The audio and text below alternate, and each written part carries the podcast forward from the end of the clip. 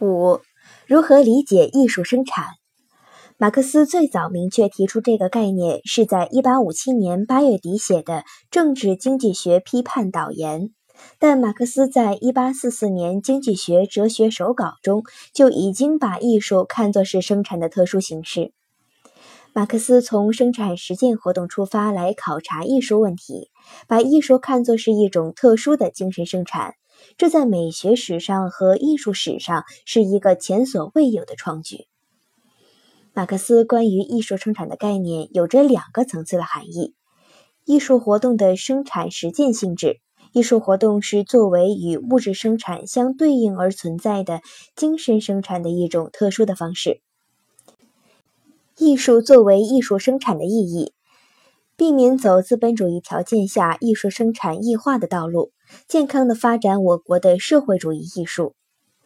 艺术生产异化的表现，小一，艺术生产的目的已经不是为了精神消费，不是为了满足人们的精神需求和审美享受，而是为了生产而生产，为了利润而生产，为了满足积累个人财富的需要而生产。艺术劳动变成了资产者投机的对象，艺术创作的自由精神遭到压抑和窒息。小二，资本主义的商品价值规律左右和支配了艺术生产，艺术品的价值也以其实现赚取利润的多少作为评判的标准。审美价值和商品价值相对立，艺术品变成了商品。小三。从事自由自觉的精神创造的艺术家，成了像工人一样的受雇的劳动者。高尚的精神劳动成了一种受资本经济规律支配的创造特殊商品的生产。我国艺术生产的意义，小一，在我国的社会主义条件下，艺术作为艺术生产，应该以满足人民的精神需要为根本目的。小二。艺术家不是被雇佣的劳动者，而是真正自由的审美创造者。艺术品作为一种特殊的精神产品，也可以像商品一样进行流通，有某种意义的交换价值，但它在本质上是审美的。小三，社会主义时代的艺术家应该在艺术上精益求精，力戒粗制滥造。认真严肃地考虑自己作品的社会效果，力求把最好的精神食粮贡献给人民。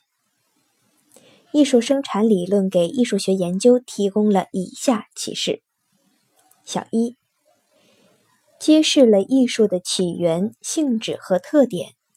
A. 起源，从根本上讲，艺术的起源最终归结为人类的社会实践活动。B. 性质，艺术的审美价值是主客体的有机统一。C 特点，把创作主体强烈的主观因素渗透到整个艺术创作过程，并融汇到艺术作品之中。小二，阐明了两种生产的不平衡关系。马克思在一八五七年所写《政治经济学批判导言》中提出的物质生产同艺术生产的发展是不平衡的命题。一定时代艺术的发展，从最终原因上讲，总是在一定的经济基础上形成的。但是，艺术生产作为一种特殊的精神生产，又具有相对的独立性。